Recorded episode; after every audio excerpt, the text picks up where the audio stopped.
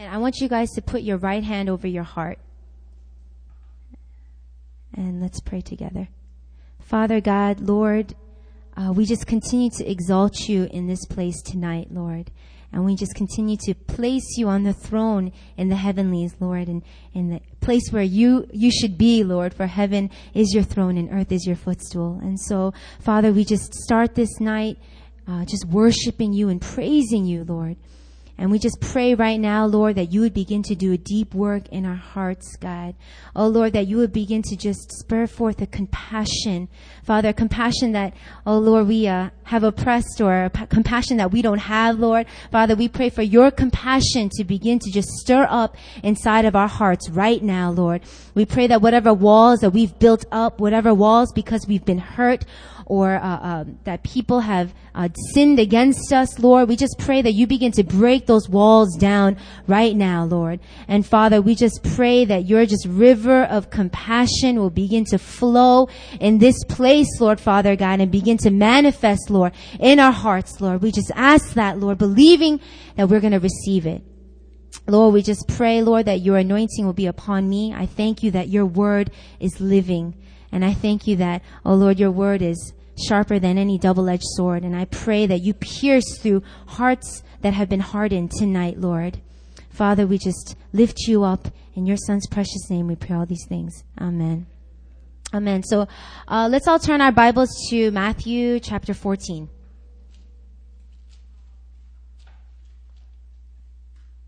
Matthew chapter 14. And we're going to go through verses 1 to 21.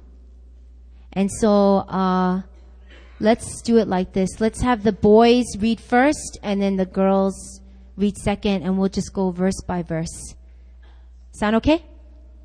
All right, let me know if you're all ready, brothers. All right.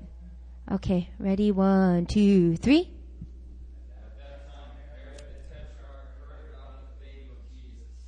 And he said to his servants, "This is John the Baptist.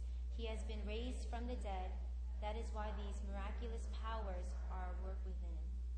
For Herod had seized John and bound him, put him in prison for the sake of Herodias, his brother Philip's wife. Because John had been saying to him, "It is not lawful for you to have her." And though he wanted to put him to death, he feared the people because they held him to be a prophet. But when Herod's birthday came, the daughter of Herodias danced before the company, Herod. So that he promised with an oath to give her whatever she might ask. After that, her mother, she said, "Leave the head of John the Baptist here on the platter." And the king was sorry, but because of his oaths and his guests, he commanded it to be given. He sent and had John beheaded in the prison. And his head was brought on a platter and given to his girl, and she brought it to her mother.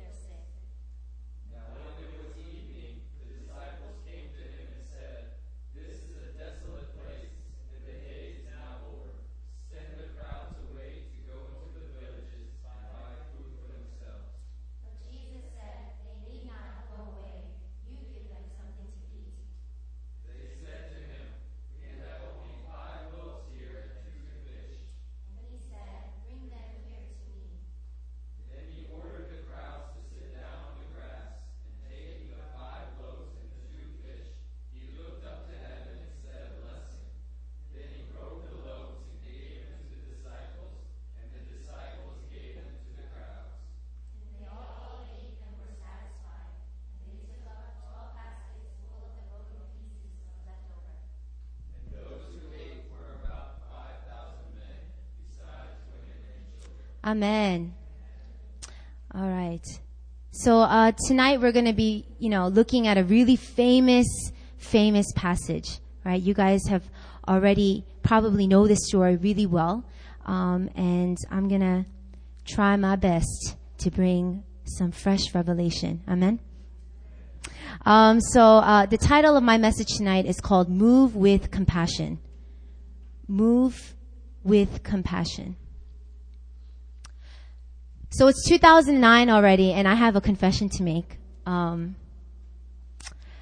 I've already struggled to keep up with my resolutions. That's my confession. Thank God for His grace, and thank God that I don't need to wait till 2010. We each have a new beginning each day. Amen? Nonetheless, you know, one of my resolutions that I've been successfully failing at is to be more aware of what's going on in the world today. And so I plan to accomplish this by going to CNN.com and not clicking on the entertainment tab or not just browsing through headlines, but actually reading articles. I know, scary. And I rarely read the news. I mean, I was talking to Brian Opa the other day about it. I really don't like reading the news. And for the longest time, I used the excuse that it's just depressing. Right? It's so depressing to read the news. I mean, if you look at the headlines, everything is about destruction, war, scandal, financial breakdown. I mean, you don't really go to CNN for like a good pick-me-upper, right? And so I'm not about that. I'm a happy person, and I don't want to read about these things that, you know, will make me sad. And so I've avoided it for, you know, 24 years of my life.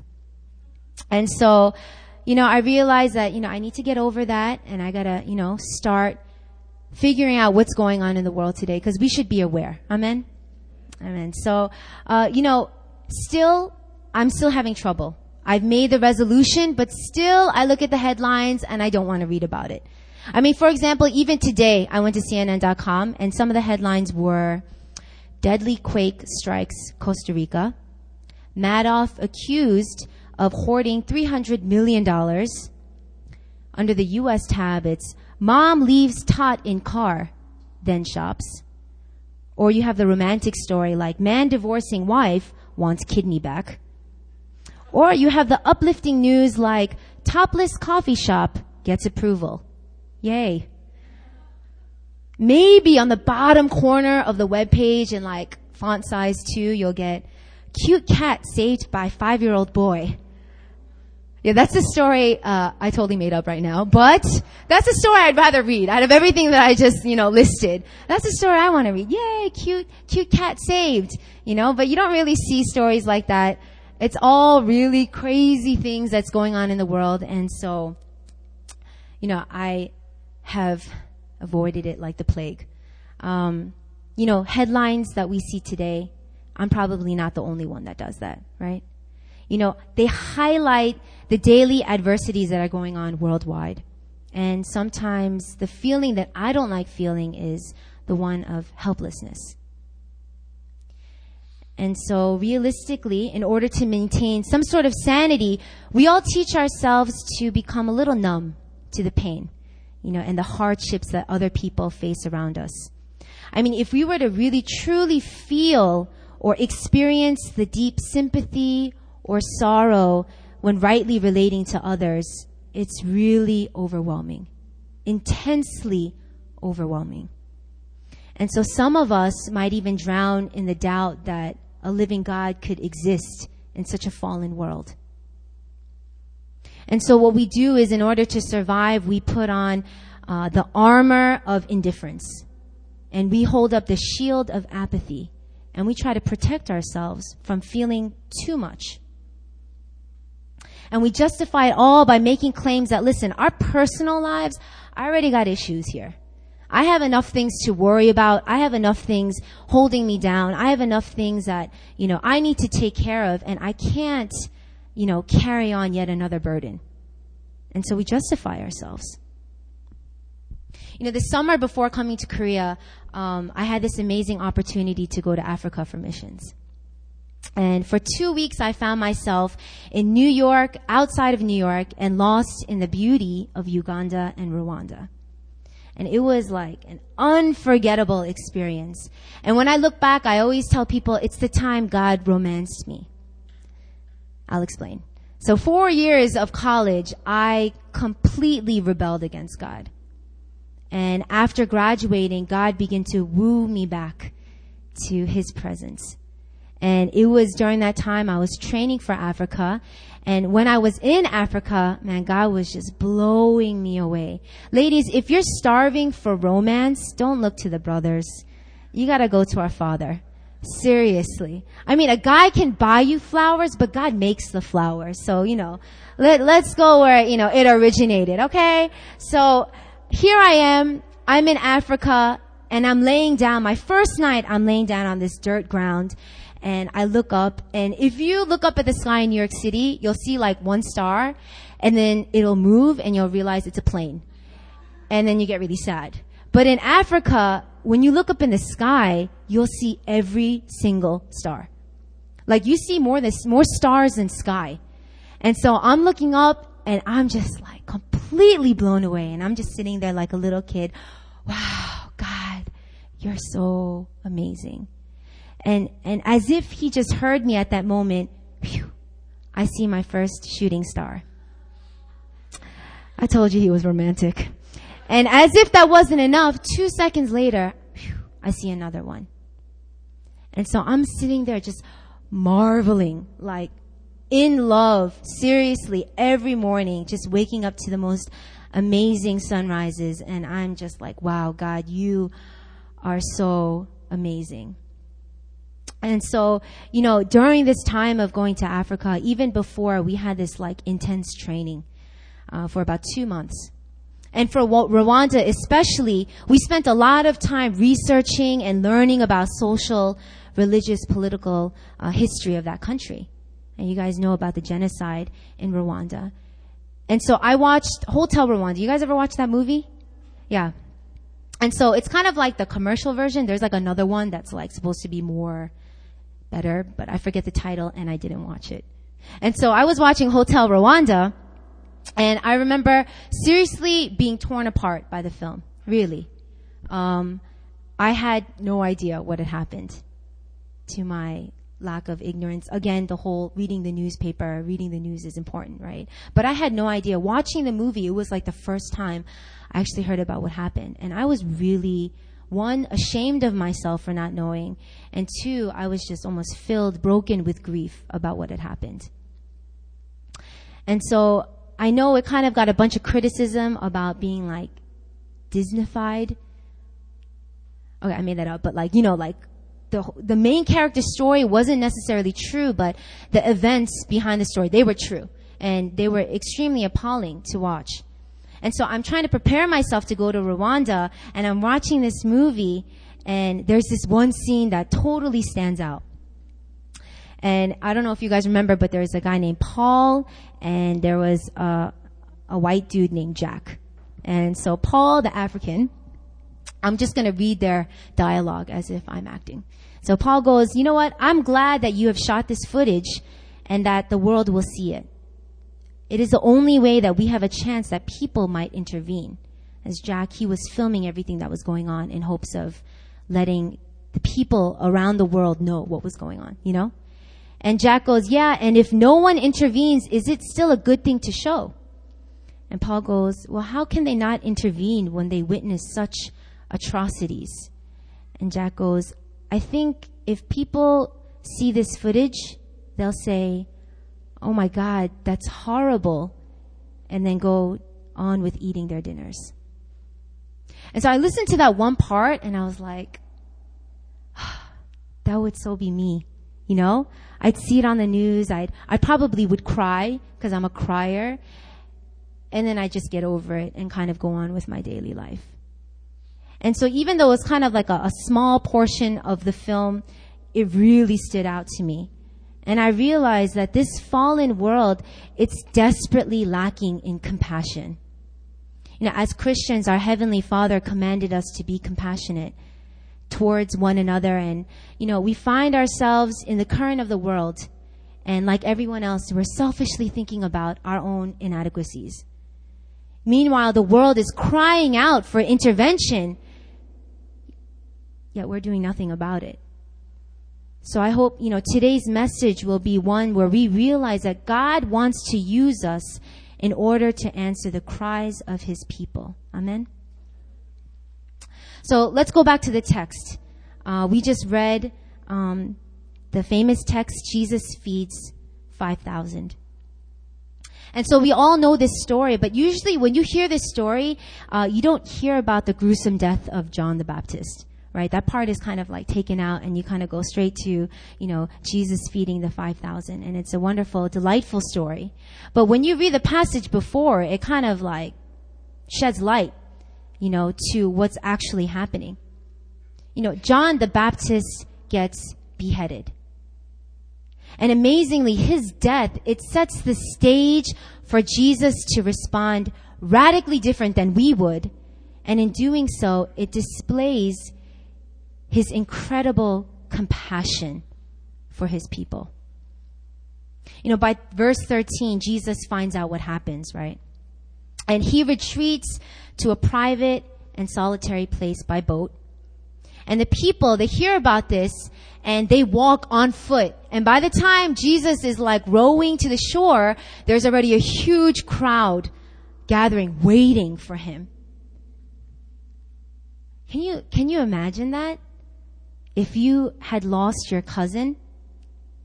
I mean, this is a man who spent his life preparing the way and preaching on the coming of the Messiah. And he devoted his life. He suffered because of it. And now Jesus, he finds out that he dies for it. I mean, if I were to place myself in Jesus' shoes, and Lisa, I love you, but if Lisa were to get beheaded, right? And it's because of me. It's for my sake. She gets killed. And she gets killed by this crazy psycho hater woman, mother, wife, you know. I mean, the last thing that I would want to do when I find out about it is having to deal with a crowd of people that want something from me. Like that would be the last thing that I want to do or face. It's not that this crowd wanted to just adore on Jesus and chill with Jesus. A lot of these people, they came because they had a need. These people were sick. These people were oppressed. These people were in bondage. And so they came to Jesus wanting to receive something. And Jesus knows this. And so here he is. He just lost someone that's so dear to him. And he's trying to go to this private place to mourn properly. And boom, a huge crowd of people waiting for him. Now, if that was me, I'd get back in the boat and I row myself backwards and go to a different shore where it was empty and not with people. And if that shore had people, I'd row myself to the middle of the lake and I'd hang out in the boat, not going anywhere. Because I could just, you know, just picture how much grief he must be feeling, you know? I mean, if you guys ever lost someone that's important to you, you would know at that moment being alone is kind of like, you know, almost like a peace that you can get. You just, the first natural thing to do is just go by yourself. And so Jesus, he just found out about it. He just found out. And here he is, he's trying to mourn, and he does not react in the way that I just described. Instead, if we look in the Word, it says that Jesus, he sees the crowd, and then instead of getting upset or angry or frustrated, the Word says he's moved with compassion. The ESV doesn't say that. The NIV doesn't say that, but it's a New King James Version. I like that the best. So I'm going to keep repeating it. Jesus was moved with compassion, and he healed all their sick. I love how that's phrased. Moved with compassion. You know, it describes not just a thoughtful, but a very active response. You know, he wasn't just thinking to himself, oh, poor people. You know, he was moved with compassion. You know, compassion in the life of Jesus, it was never isolated. It was always partnered with some sort of action. Jesus felt compassion and he laid hands and the man could see. Jesus felt compassion and so he laid hands on the lame and he was able to walk. Jesus felt compassion, etc., etc. He felt compassion and then there was action. And so this story in the beginning, it provides this snapshot of the compassionate heart of the Father. Our God, He's a God of compassion, brothers and sisters. And He desires to transfer that heart to us, His children, and His servants. The thing is, so many of us, we have become numb, and our hearts have become hardened. And so through this passage, we sort of get a sober look at the condition of our heart. Jesus was moved with compassion, but what has been stopping us from doing the same? Let's look at verses 15 to 17. So small. Now when it was evening, the disciples came to him and said, "This is a desolate place and the day is not over. Send the crowds away to go into the villages and buy food for themselves." But Jesus said, "They need not go away. You give them something to eat." They said to him, "We have only 5 loaves here and 2 fish. You know, one thing that I want to mention is we need a change of perspective. We need a change of perspective. Because when it comes to being a follower of Christ, having the right perspective is like essential to doing His works. Let me explain. The disciples, what's so interesting is they go up to Jesus and it sounds like they're being compassionate to this crowd. "Jesus, these people, they're so hungry. You should dismiss them so they can go back to the villages and get something to eat." It like sounds compassionate, right? Here are the disciples thinking of these poor, hungry people. But Jesus, He's not satisfied at all with the thought of being compassionate. And instead, He challenges them, commands them to move with compassion and feed the crowd themselves. "They need not go away. You feed them." And in response, the disciples say, "We have here only 5 loaves of bread and 2 fish. In other words, what could we possibly do? We don't even have enough for ourselves. And the way that they saw it, Jesus was completely crazy for asking them to feed a crowd of 5,000 men and then some women and children. So we find the disciples making a natural assessment of their lack and deeming it impossible. And many times we find ourselves stuck at this point as well. We sort of assess what we have, and then we stop there. The danger in that sort of perspective is that when we see things in the natural, it'll always be a hindrance to compassion. Because naturally, things will seem hopeless. When we see things in the natural, it'll always be a hindrance to compassion, because naturally, we will see things as hopeless. Compassion mixed with hopelessness, it makes for depression. Seriously. Here you are, you're compassionate, you want to do something for these people, yet you're hopeless because you don't know what you can possibly do. You realize there's nothing you can do. The next step is, that's really depressing, you know? And you just get depressed. But compassion mixed with faith makes for a miracle. So what are we mixing our compassion with? Hopelessness or faith? It may seem so small, but it makes the biggest of changes. So Satan, he knows this. He strategizes in killing our faith and compassion by magnifying hopelessness.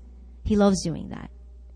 And he convinces us, "Hey, your 5 loaves and your 2 fish are absolutely nothing. What do you think you're going to do with that?" And in many ways, it's true. I mean, he doesn't really have to convince us that much, you know? I mean, it's true. How can that amount really go to feed the thousands? The thing is, when you open your eyes to the spiritual realm, the truth is not truth anymore, and it becomes false. I mean, look at the way the story unfolds. So here's Jesus, and He's giving the disciples an opportunity to move with compassion. "You feed them." And yet, all they can respond is, "We don't have enough." So like the disciples, we too were so quick to close open doors of opportunities for miracles. We're so quick to close the door because we doubt what we have and we doubt who we are. And we're so quick to dismiss the hungry and believe that they have a better chance to be filled somewhere else. We begin to think a thought of compassion for them, but we never follow through on doing anything about it, believing that we couldn't make a difference anyway. So brothers and sisters, tonight I want to challenge you guys to take off your glasses of doubt and instead put on a prescription of faith, that we would not only stop at the thought of compassion, but move with it and experience signs and wonders and miracles. We need a change of perspective. We also need a change of perspective of how we see people. Sometimes it's so easy to be like, that person is annoying, or that person is a jerk. That person is obnoxious. You know, we see what's on the outside. And instead, we got to ask God, Lord, what do you see when you see that person? And just like Jesus, when he approached, you know, the shore with a crowd of people, instead of seeing the people that are needy, he saw people that were broken. He saw people that were lost. He saw people that were under oppression and bondage and that desperately needed freedom. We too, we need to change the way that we see one another. So easy to judge. Instead of compassion, we find ourselves judging. And we really need to come to before the Lord and repent and ask God to change our perspective. Show us what you see, Lord. Show us the broken person. Let's continue to verses 17 to 18. They said to him, "We have only 5 loaves here and 2 fish." And he said, "Bring them here to me." The next point I want to make is we got to give it all to Jesus. Though the disciples, they respond to Jesus' challenge with a lack of perspective and faith. Rather than shaking his head in disappointment and sending the crowd home, Jesus turns to them and he gives them the answer in a one-liner. "We have only 5 loaves here and 2 fish." And he says, "Bring them here to me." What about our perspective can possibly change if we don't first understand that Jesus is the answer? In more ways than one, we don't have much, but what we have, the Lord is asking us to bring it to him. Too many times we just stop and we look at ourselves and what we don't have, and we easily become filled with doubt. See, the turning point will always be when we turn our object of faith from ourselves, from what we have and what we do, to Jesus Christ, who he is and what he's done. Brothers and sisters, we have this amazing call on our lives. And the call is to move with compassion, to understand God's heart and longing for the lost. We are not only called to experience his compassion, but to move with it, to feed the crowds, to fill the needs of many, and always understanding that it's not about what we have, but it's all about what we surrender. Let's continue. 19 to 21. "Then he ordered the crowds to sit and said a blessing. Then he broke the loaves and gave them to the disciples, and the disciples gave them to the crowds. And they all ate and were satisfied. And they took up 12 baskets full of broken pieces left over. And those who ate were about 5,000 men, besides women and children." And so it's so interesting. You know, Jesus didn't just take the bread and hand it out himself. What he did was he took the bread, he said a blessing, he broke the loaves, and he gave them to the disciples, and the disciples gave them to the people. There's a really beautiful divine order and symbolism that's behind this portion of the passage. Jesus blessed the bread and broke the loaves. Where do we see this same thing happen? Let's all turn to Matthew chapter 26, verse 26. Matthew chapter 26, verses 26. Let me read that for you. "Now as they were eating, Jesus took the bread and after blessing it, broke it and gave it to the disciples and said, 'Take, eat. this is my body. And so we see this parallel between the Last Supper that Jesus had with his disciples. Moments away from him being captured and from him being crucified, Jesus did exactly this same thing. He took the bread, he blessed it, and he broke it. See, this broken bread, according to Matthew 26:26, represents his body. It's the body that was whipped, flogged, and nailed to a wooden cross for our sins. Sometimes the thing that's blocking us from compassion is our hardened hearts. So if your heart is hardened today and you feel like you struggle with compassion towards others, you know, forget moving with compassion. You need to experience God's compassion. And experiencing God's compassion comes from being reminded of the broken body of Jesus Christ, who through his compassion for us bore our griefs, carried our sorrows, was stricken, smitten by God, afflicted, who was wounded for our transgressions, crushed for our iniquities, who had upon him the chastisement that brought us peace, and bore the stripes in which we find healing. What we need is a fresh revelation of the cross. An act of compassion that's incomparable to anything else in this world. And so I can imagine now Jesus rowing the boat to shore and seeing the crowd huddled in excitement to be near him, hear him, touch him, and receive from him. A crowd that Jesus saw was harassed and helpless like a sheep without a shepherd. And his heart broke with compassion towards them. He knew it was for them that he would go to the cross.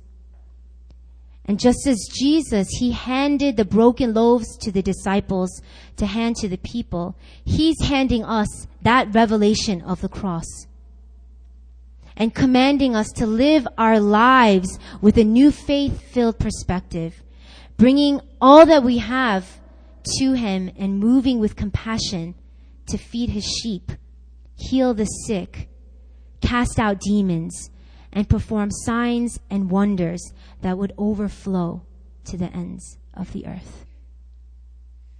So we're getting ready and we're about to go to India and the Philippines.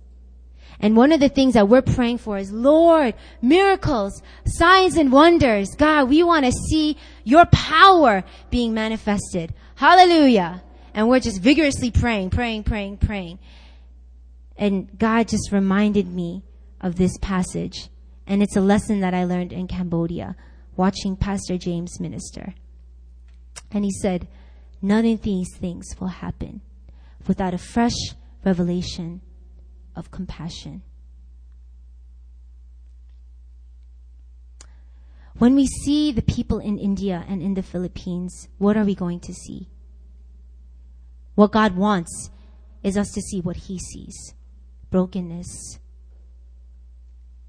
bondage, oppression, sickness. And with that, understand and experience the heartbreak and the compassion and the desire that God has to bring freedom and healing and to save his people. And so my prayer tonight for all of us, including myself, is, God, give us your compassion.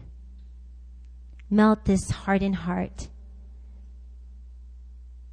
May we not stop from doing these things because we don't believe that we have enough.